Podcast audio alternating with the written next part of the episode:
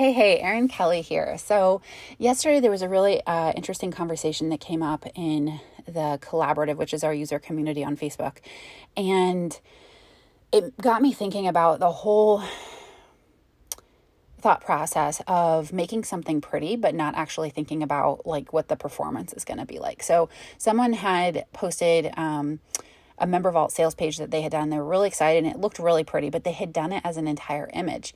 And so a lot of people that commented on the thread were like, oh my gosh, like this is so beautiful. Like now I want to do this. Um, but the thing that I love about our community is that there's a lot of really smart people that have different expertises.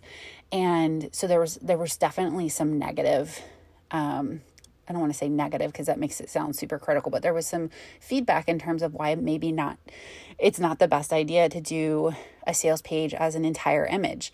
Um, and so there was, you know, there was the the point of view like, you know, people are accessing your MemberVault or any of your content online using different devices. So there's some people that are going to be on like really small phones. Um, there's people that are going to be on their laptops or their iPads. There's going to be people that have really big screens. And because MemberVault is responsive, um, you know, it technically does work to use an image as your sales page. However, it's not going to be the best experience because, like, for example, on my, and I have a fairly large iPhone, um, and it was really hard to read a lot of the text because it shrunk down. Obviously, you could zoom in, but people are people are probably not going to do that, right? When they're looking at a sales page, you do not want to make them work harder. Um, and then, of course, if they were on a huge screen, like it would be a little distorted because it would be grainy um, because it would be stretched way out. So, remembering that whatever you're testing on, whatever you're like looking at the preview on, um, on your own device is not going to be the same that everyone is using. So, that's like the first thing that was brought up.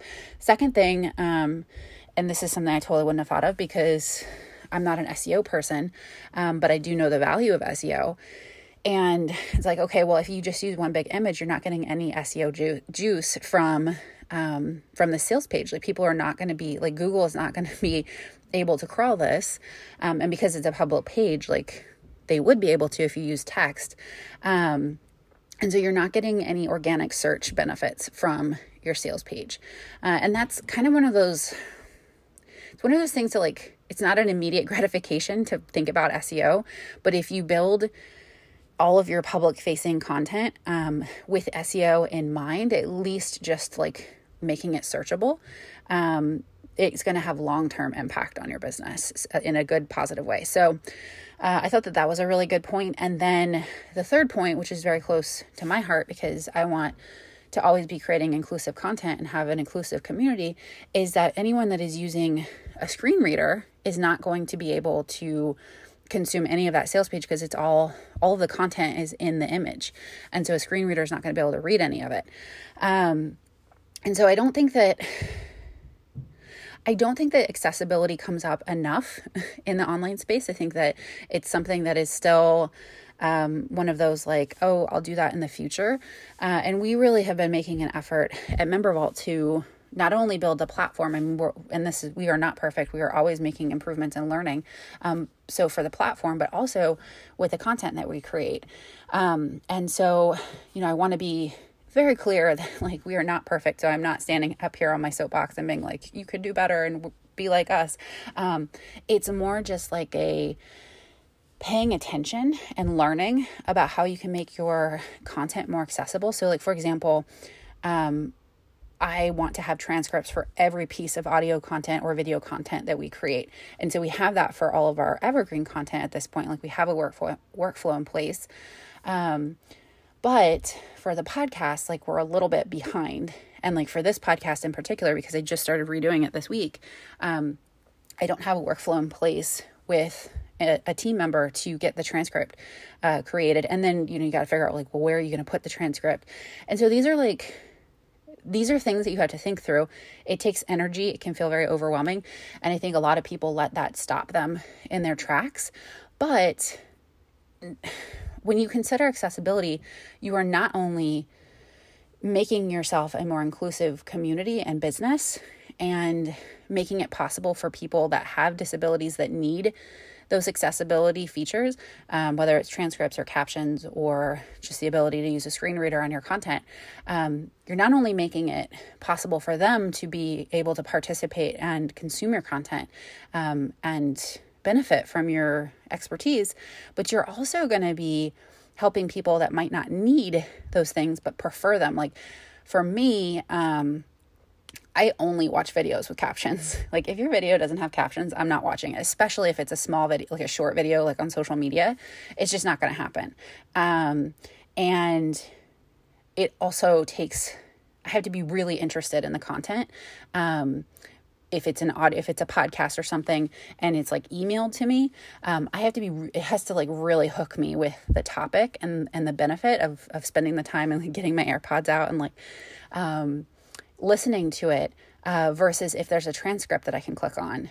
So if there's a transcript i'm way more likely to just click over and like quickly browse it and get the benefit right? So i don't need those things but i prefer them. And so that's one of the things that if you create a lot of video like you'll and you do some research um, the boost in not only how many people actually watch your video but also how many people complete your video is exponential when you add captions i mean it's crazy um, we don't do that many videos anymore but when we were on facebook and you can do the auto generate captions like the the watch time would like immediately spike up as soon as we added the captions.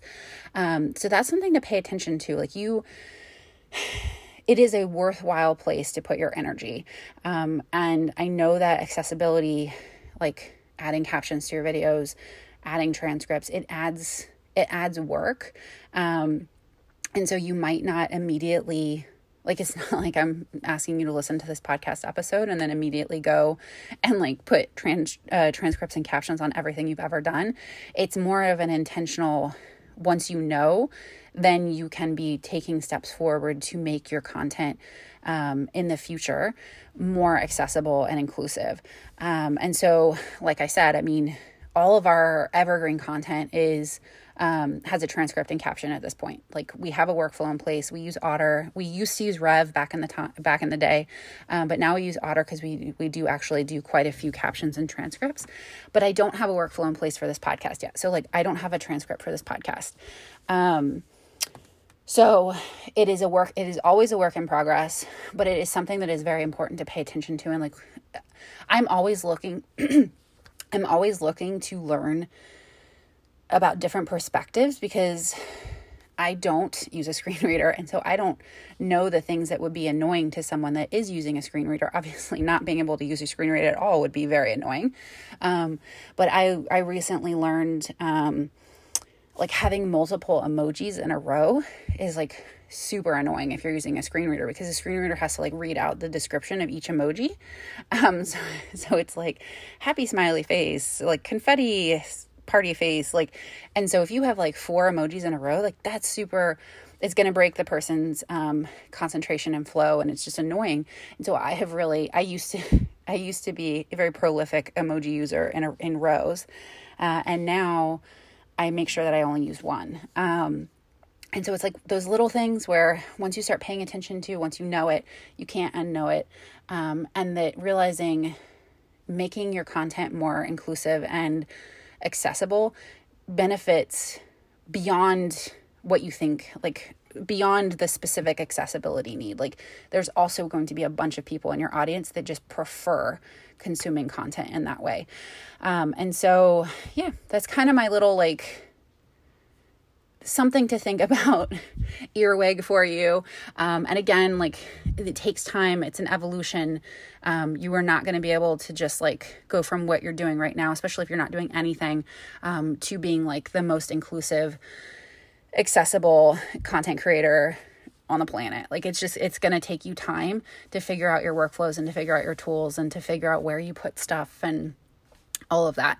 Um, but it is it is absolutely not a nice to have. It's a need to have in my opinion um, because it, it is beneficial in so many different ways. So there you have it. Again like we use otter which is a membership like we we pay monthly for it and then you get like a chunk of time. Um, i actually don't even know how to use it because it's a team member job but um, but we really like that we can do big batches of things. Um, and if you do a lot of Facebook video or if you upload videos to Facebook, you can use their auto generate captions on your videos. If you do it to a Facebook page, um, if you do it directly into your group, you can't, um, which is a little little bit of a bummer. Um, but yeah, like paying attention to those things, learning those things, and just like step by step improving improving how accessible your content is. So there you have it. That's my my little mind nugget for the for the day, and I hope you're having a great week.